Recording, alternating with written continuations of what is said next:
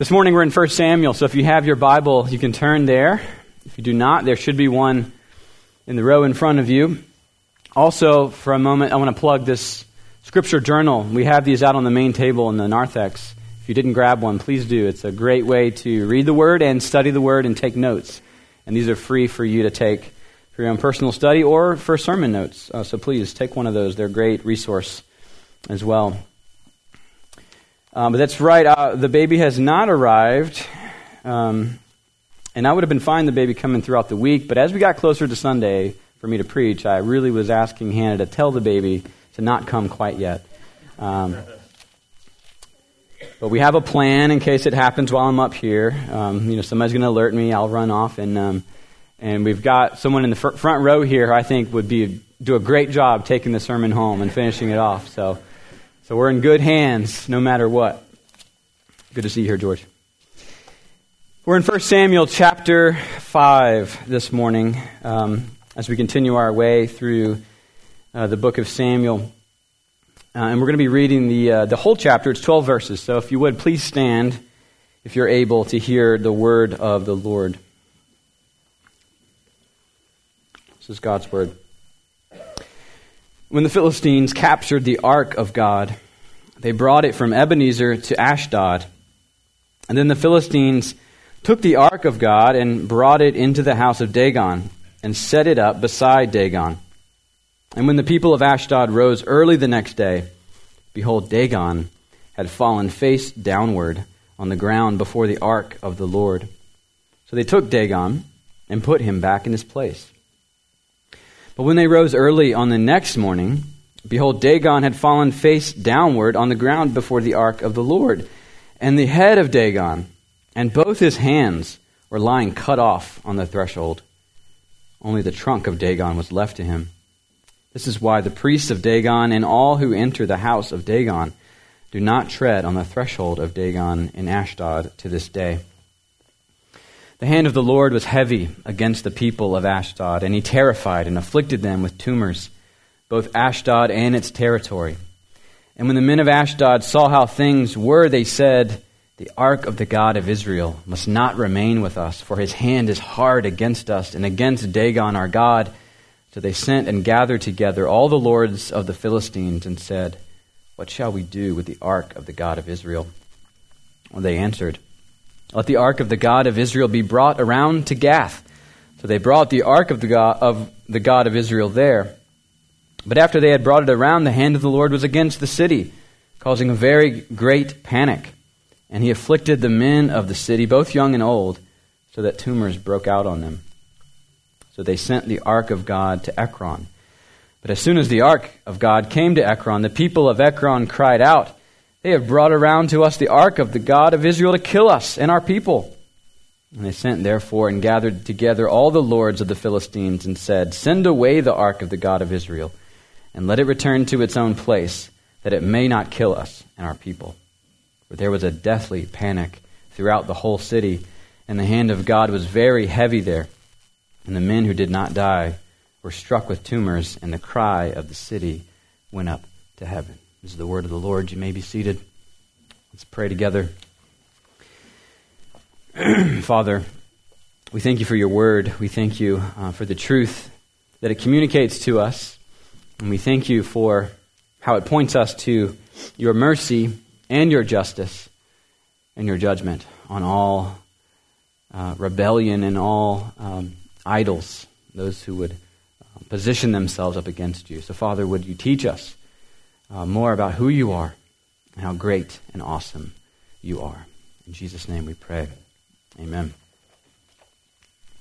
Well, any time that we are preaching through the Old Testament, especially these longer narrative sections, it, it's good to take a moment to zoom out for a second and to look at the, the grand narrative, so to speak, of all of Scripture. And especially as we think about what has taken place from Genesis to 1 Samuel. How did we get here? Well, if you recall in the early chapters of Genesis, the, that there was a rebellion against God in the garden, and Adam and Eve broke faith with God and they believed the serpent, and, and then they were kicked out of the garden, essentially. And But God didn't stop there. He didn't say, okay, this, this, uh, this whole thing about with humans, these people I've created, they've rejected me. Now um, I'm not going to save them. No, He had a plan to save them from the very beginning. From Genesis 3 on, we read that the seed of the woman will stomp and crush the head of the serpent. And we see this promise, this covenant of grace, really implemented with Abraham. And, and we call it a, a gracious covenant because we see that what the Lord wanted from Abraham, he promised him that he would make a great nation out of him, that he would have many uh, families, many sons and daughters that would come from his seed. But he just needed to believe and trust. And we see that scene where he's looking up into the stars, and we see that he believed and trusted the Lord, and the Lord counted it to him as righteousness.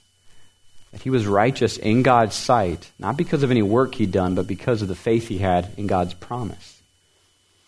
And so we see that he has Isaac, and Isaac has Jacob, and, and Jacob has the 12 sons who become the 12 tribes of Israel. They go down to Egypt. Moses leads them out of Egypt, and then Joshua takes over as, as the leader of God's people as they're beginning to enter into the promised land. And Samuel, they're in the promised land, and they're awaiting this king to come. But let's go back in time a bit to Joshua as they're entering the promised land, as they're about to conquer Jericho. They, he's outside of Jericho, and we read in Joshua chapter 5, there's this fascinating scene, and it's always been fascinating to me, where he, as he's leading Israel as the successor to Moses, and they're camped outside the city of Jericho. And they're supposed to very soon take the, the city and destroy it. So I'm sure you know, he's very nervous. He's thinking about this. this Jer- Jericho is a very mighty city, a stronghold. And as he's sitting down or lying down or perhaps waking up from a nap, the text says in Joshua 5 that he lifted up his eyes and looked. And behold, a man was standing before him with his sword drawn and his sword in his hand. And Joshua went to him and said to him, Are you for us? Or for our adversaries? And the man said, No, but I am the commander of the army of the Lord. Now I have come. And Joshua fell on his face to the earth and worshipped, and said to him, What does my Lord say to his servant? And the commander of the Lord's army said to Joshua, Take off your sandals from your feet, for the place where you're standing is holy. And Joshua did so. So, very interesting. We see this person uh, a commander of the Lord's army, he calls himself. And, and Joshua says, Are you for us or against us? Are you for our enemies? And he says, No. I'm the commander of the army of the Lord. We get these moments in the Old Testament of what we might call theophanies. At first, we aren't sure who this person is, but it's clear that they've been sent by God. But interestingly enough, this person does not refuse to be worshiped. When Joshua falls down in worship before him, he doesn't refuse worship. That should clue us into one thing. Perhaps this is more than just an angel of the Lord. But then he demands Joshua to take his sandals off. And because he's on holy ground. Do you know the only other place we read that statement where that is in the Old Testament? It's when God Himself is speaking to Moses. That's right. From the burning bush. So we have some hints that this is more than just an angel, but Joshua is having a face to face encounter with God Himself. Though in the veil of human flesh. The traditional Christian interpretation of this event is that this is an appearance of the pre incarnate Son of God, Jesus, right before the incarnation, before He's born from the virgin's womb. So, what do we make of this commander saying to Joshua, No, I am not going to answer whose side I'm on. I'm a commander of the Lord. What do we make of that? It's as if he turns the question back on Joshua and asks, Is Israel for me? I turned to the story this morning because it seems to be what God is doing with Israel right now in this text, asking Israel, as he first brings judgment on Israel, with the arks being taken, and now bringing judgment on the Philistines. Who is on my side? That's what, that's what the Lord, that's what Yahweh is asking. Who will turn from their idols and serve the living and true God? So that's what we're looking at this morning. Uh, this idea of idolatry, those things that take our attention away from God, our desires away from Him to serve the creation.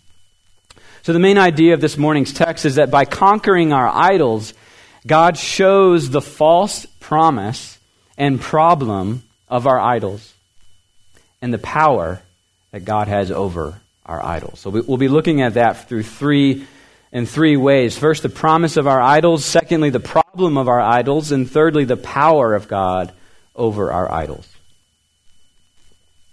Well, first, the promise. First, the promise of our idols. Well, why do I say our idols? Why do I say our idols instead of the Philistines' idols? Well, you know, the Israelites had a more subtle idol that they were serving even if they weren't bowing down to a statue. As Christians, we often will have the temptation to serve or um, admire or worship or place our desire on the gifts that God gives us over Himself. The blessings we have of God over Him, the giver, the gift over the giver. So our idols can be subtle. So in the last chapter, we read that, that Israel had suffered a loss to the Philistines, and then to fix that loss, they wanted to bring the ark out as sort of a way to, to win God's favor, or to say, God, you must bless us since we brought the ark out of Shiloh into this battlefield. God, God was becoming um, a sort of a knock on wood, rabbit's foot um, sort of thing that they could manipulate to their advantage. So, how do we define an idol? I'm going to define an idol this way an idol is anything or anyone you look to for what only God can provide. An idol is anything or anyone you look to for what only God can provide. Israel had turned to the ark of the covenant for success instead of turning to God. Well, let's look at verses 1 and 2 of chapter 5. Let's see what's happening. When the Philistines captured the ark of God, they brought it from Ebenezer to Ashdod. And the Philistines took the ark of God and set it up, brought it into the house of Dagon, and set it up beside Dagon. So Ebenezer was the place of the, the battle. They won the battle, 30,000 Israelites killed. They take the ark back to Ashdod, which is the coastal city of um, Philistia. So there's five major cities, and, and Ashdod is one of those cities. They take the ark and they set it inside the house of Dagon, set it up beside Dagon. Dagon was their um, national idol, a national god that they worshiped. And so for them to place the ark at the foot of Dagon was to communicate that Yahweh had been defeated. And Dagon, this idol, was Lord over Yahweh. And so this is the way the Philistines thought this would go that they would put the ark in there. This would communicate to everybody they had won and defeated Yahweh. One commentator says the Israelite Yahweh was supposed to have come under the control of Dagon, the god of the conqueror. Right? So Dagon was supposed to have control over Yahweh, not the other way around. And we do this often with our idols. We think our idols are going to provide for us. We think they're going to promise life and blessing. Some of the major idols I think, in, our, in our nation, in our society, in our culture, are really, you can name a bunch, but some of the greatest ones are money, beauty, and praise. And think about what some of those idols offer us. Money offers safety, ease, and status and power. The promise of beauty offers popularity and envy and praise. And even think about the promise of praise, wanting people to praise you. What does that lead us to? That ultimately we are glorified. That we are glorified. Joe Carter of the Gospel Coalition, he had an article on eight areas in your life that you could examine for idols. We, we, sort of, we, we need to be uh, looking at our life and through different angles and, and seeing where do some idols in our heart reside. He said, firstly, he says, look at your, examine your imagination. What do you daydream about? When your mind wanders, is it to material goods like fishing boats and exotic vacations, or to intangible items such as the fame of celebrity or the approval of your peers? Secondly, examine your attention. Consider the times you'd rather be doing something else rather than practicing a spiritual discipline. What activity would you rather be doing instead? Are there one or more time wasting activities that you regularly turn to when to avoid engaging in more productive tasks? Number three, examine your finances. Most of us have what we call discretionary or disposable income money left over after the bills have been paid. How do you spend your disposable income? For what material goods or services are you most likely to go into debt to finance? Fourthly, examine your prayer life. How do you feel when God doesn't respond to your prayers in the way that you wanted? Do you trust that He knows best? Or do you become angry and bitter? Have there been unanswered prayers that have made you doubt God's goodness or made you want to turn away from Him?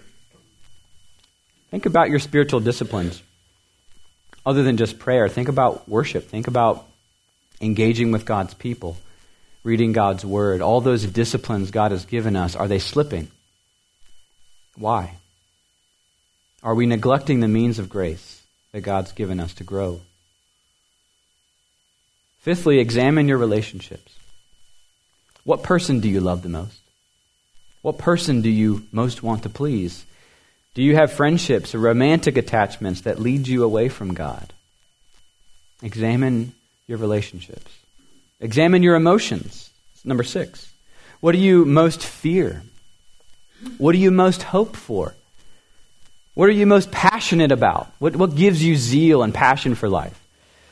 And what do you most desire? And what makes you extremely angry or sad? These are all little cues as to what we may be worshiping if it's not God. Number seven, examine your concerns. What do you worry about? What makes you anxious? What do you most fear losing? And, and lastly, he says, examine your past and future.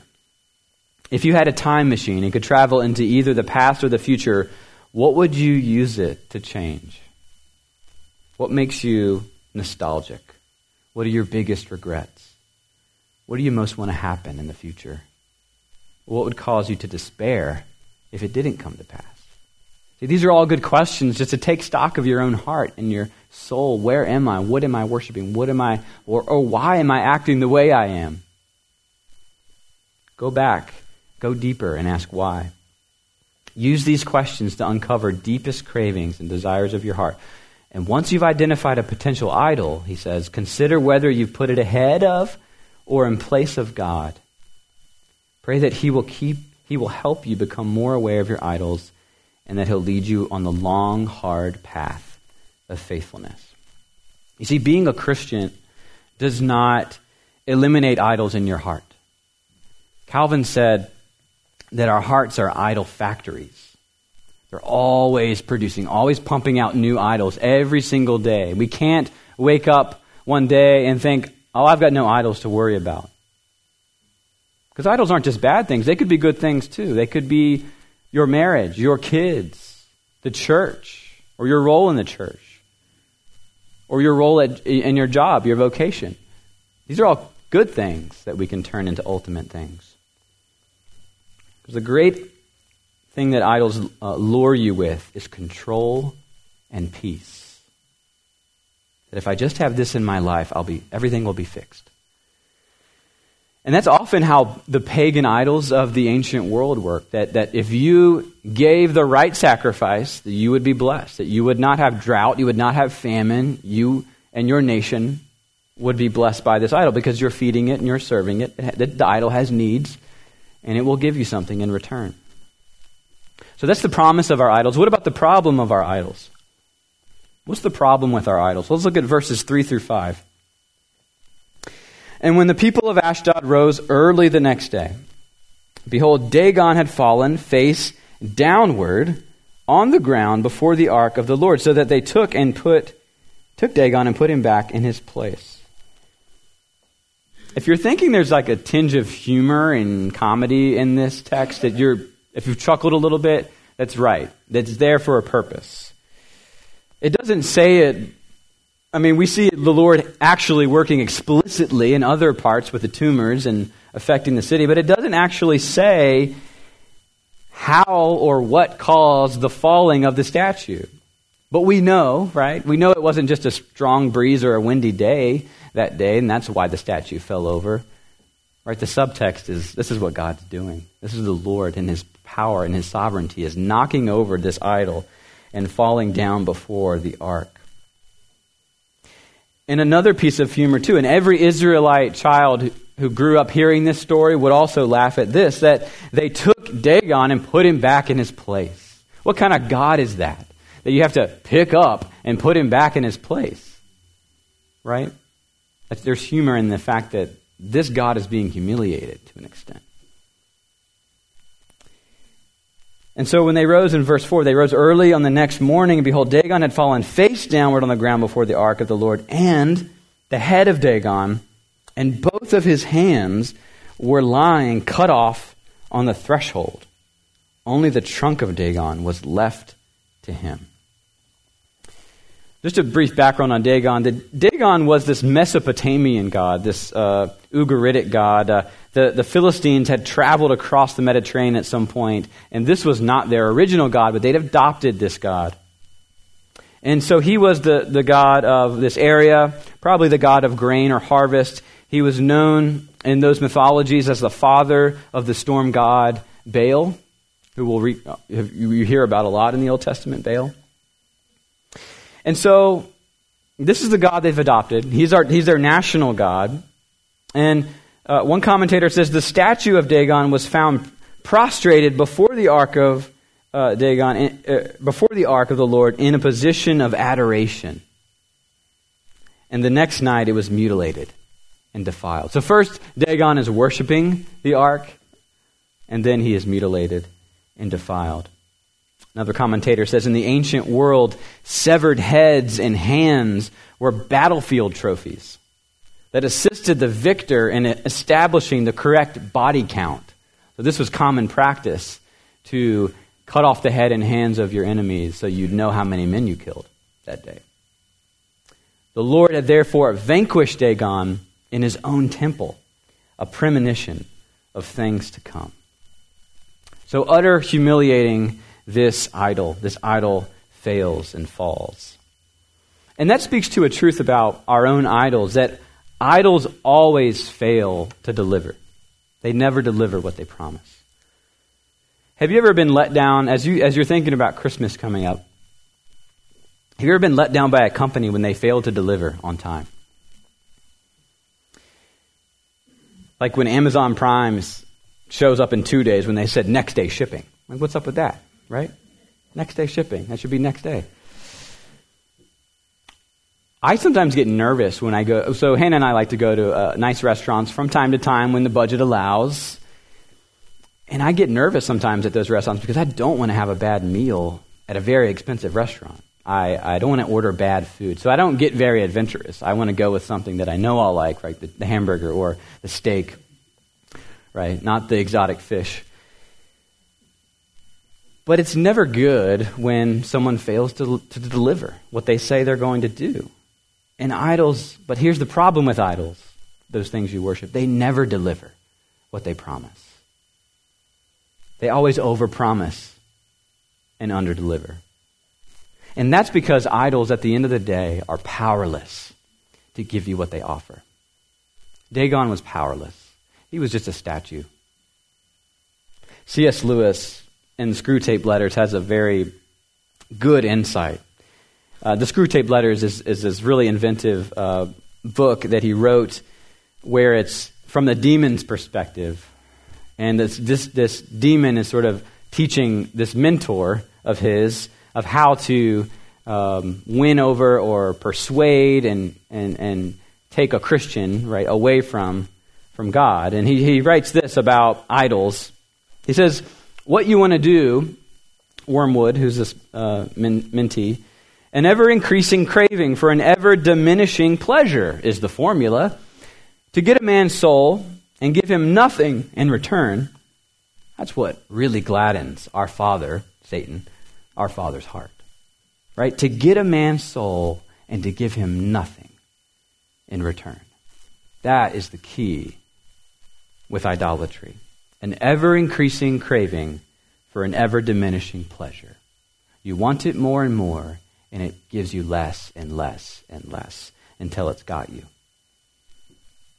Throughout the Bible and the Old Testament, we read that idol worship transforms you into what you worship. You become, as G.K. Beale says in his book, we become what we worship. We, we have this common saying, you are what you eat. Well, the same thing works with idol worship. You become, you resemble what you worship. In Psalm 115 and in Psalm 135, it says, Those who make them, those idols, become like them. So do all who trust in them. And that leads us to the fact that idol worship ultimately becomes self worship. You turn in on yourself. That's why earlier I read from Romans chapter 1, verses 22 through 23 says, Claiming to be wise, they became fools.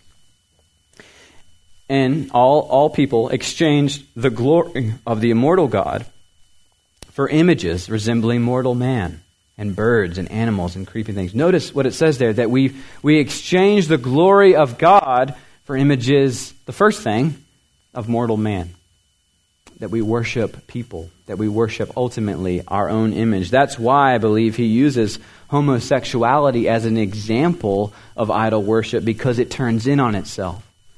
Right? Where a man is supposed to love uh, his wife in marriage and not another man, that, that view of sexuality, that unbiblical view, is, is really a, a describing what idol worship is ultimately. It's a turning in of the self.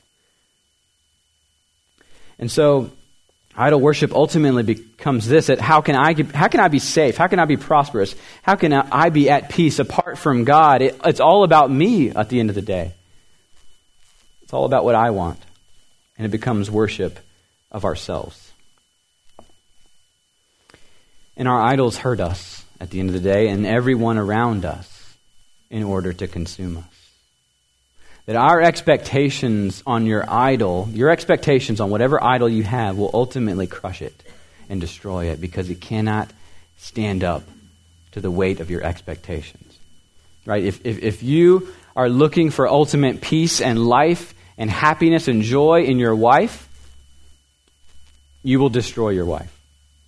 If you're looking for ultimate peace and happiness and joy in your husband, that weight of expectation will crush your husband if, if it's your kids that you have your hope in, it will crush them because you'll have this amazingly high standard for them and they'll never live up to it.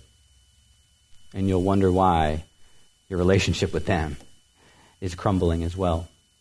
We cannot worship something and have it stand up and, and be strong. It will, cru- it will be crushed by the weight of our expectations. The only thing that can hold up the weight of, of that joy, of that life, of that need for peace is God Himself.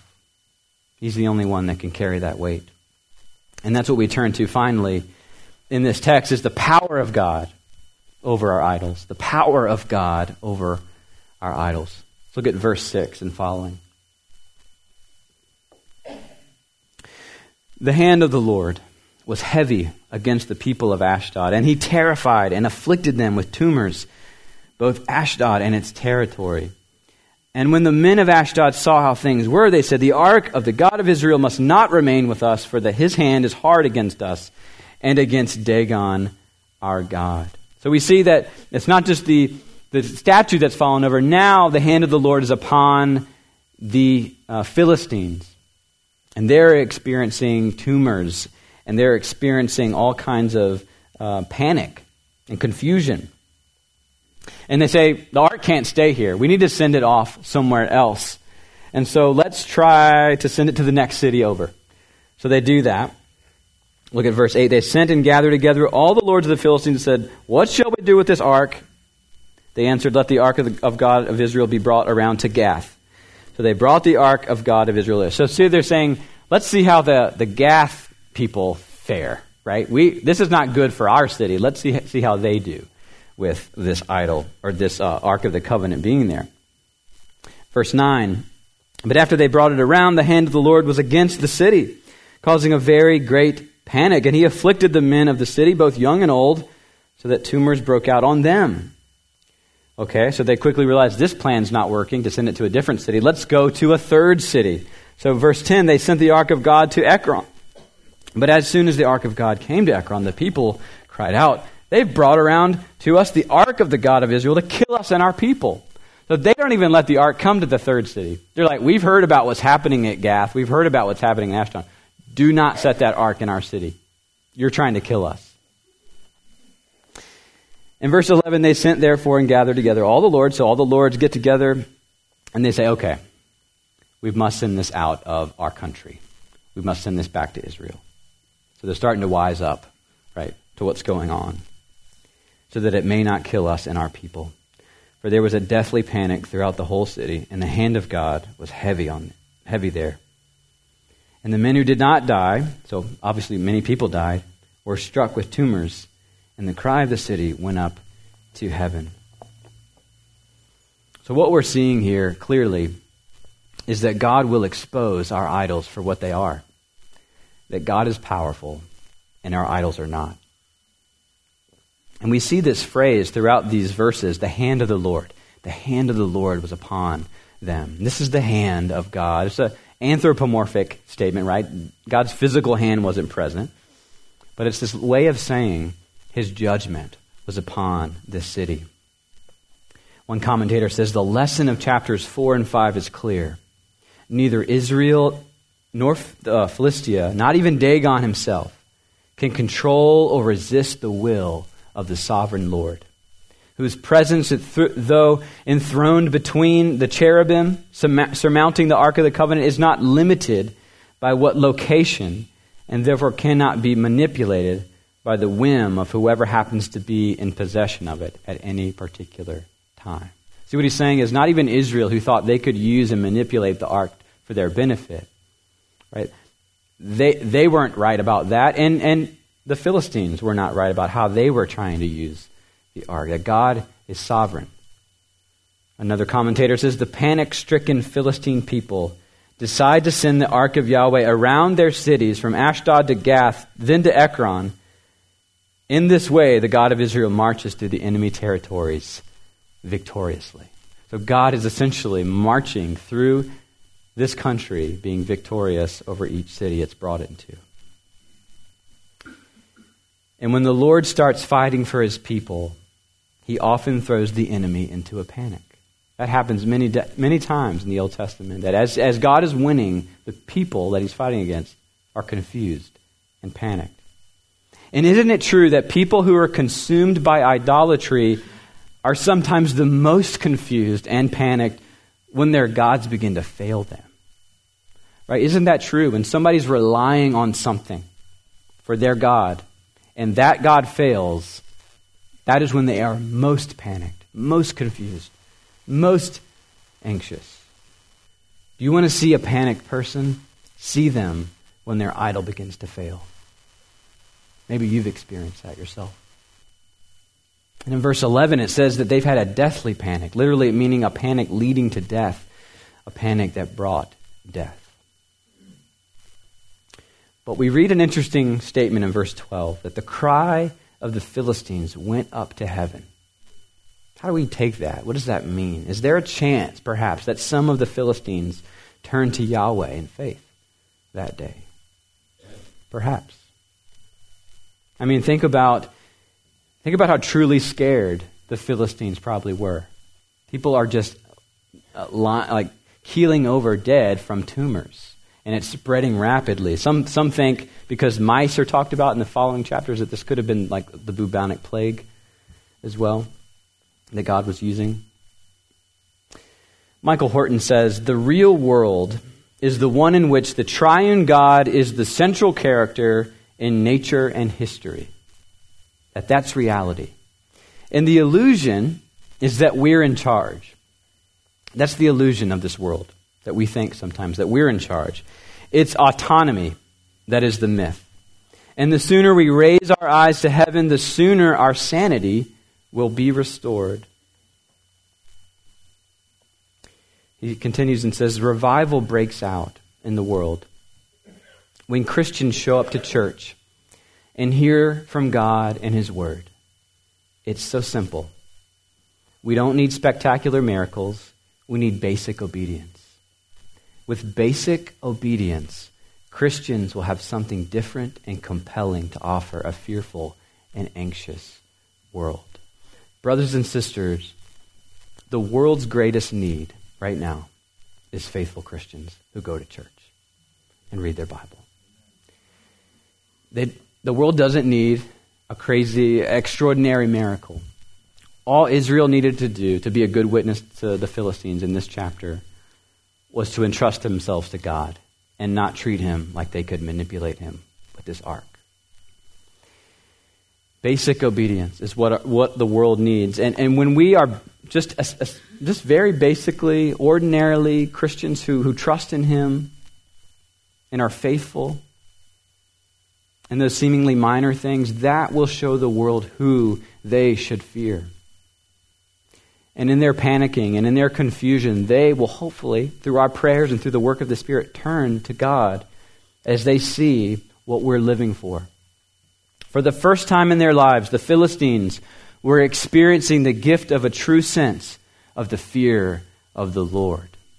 Right? We can say that this was bad for them, of course, this judgment, but what it was doing was really a gift. Because it was showing them who they ought to fear. Not Dagon, but Yahweh. Here is a God that can cast our idols to the ground. Here is a God that can put tumors in our bodies. Dagon and any false idol that we come up with cannot do these things. He's powerless. And so, as we consider that, the power of God over our idols should give us courage. I want to go back to Joshua for a second, where I started, where Joshua is in the front of this, this commander of the Lord. Michael Horton writes From then on, Joshua's fear was turned to absolute confidence.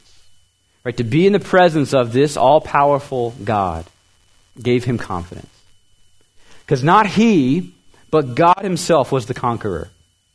And yet, the sinful tendency of all the Israelites, like all people, made their tenure in the land precarious. The book of Joshua opens with a promising new day, with God leading his people to conquest, but ends with Joshua pleading for redoubled commitment to the law. It's as almost as if he feels that he's alone in the commitment by the final chapter, where he says, Choose this day whom you'll serve. But as for me and my household, we'll serve the Lord. So, brothers and sisters, don't be confused. Judgment begins in the household of God.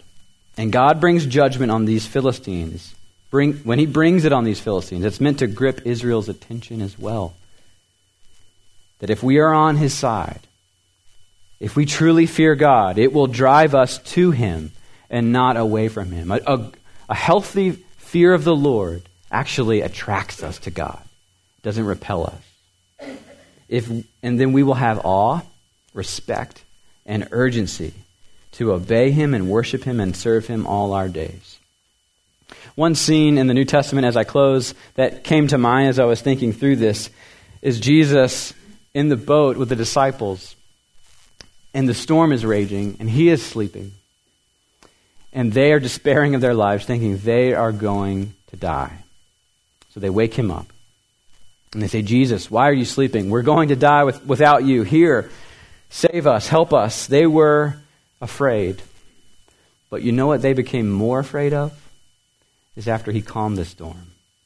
They were afraid. Because who is this, they say, that can even calm this storm and control this world? He is the one we should be afraid of. And it's not, it's not a kind of fear that repels you, it's a, it's a fear that attracts you and drives you to Him, that draws you closer to Him and gives us confidence for our lives. So that's what Israel needed, and that's what they need to be reminded of again and again as we do. So as we think about these things, let's be drawn back to Him with confidence. Let's pray. Dear God, we thank you for your word. We thank you for this amazing story of you conquering over these idols and all other gods. That you are victorious. That you can be trusted. That you are powerful. And thank the Lord that it isn't up to us to conquer and to rule and to reign alone in our own power, but it's done through your own power, God. So thank you. Give us a healthy fear of the Lord. We need it. Our society needs it. Remind us that the most faithful and um, most the best way to evangelize is to be a faithful Christian, right? And cling to the Word of God. We pray all this in Jesus' name. Amen.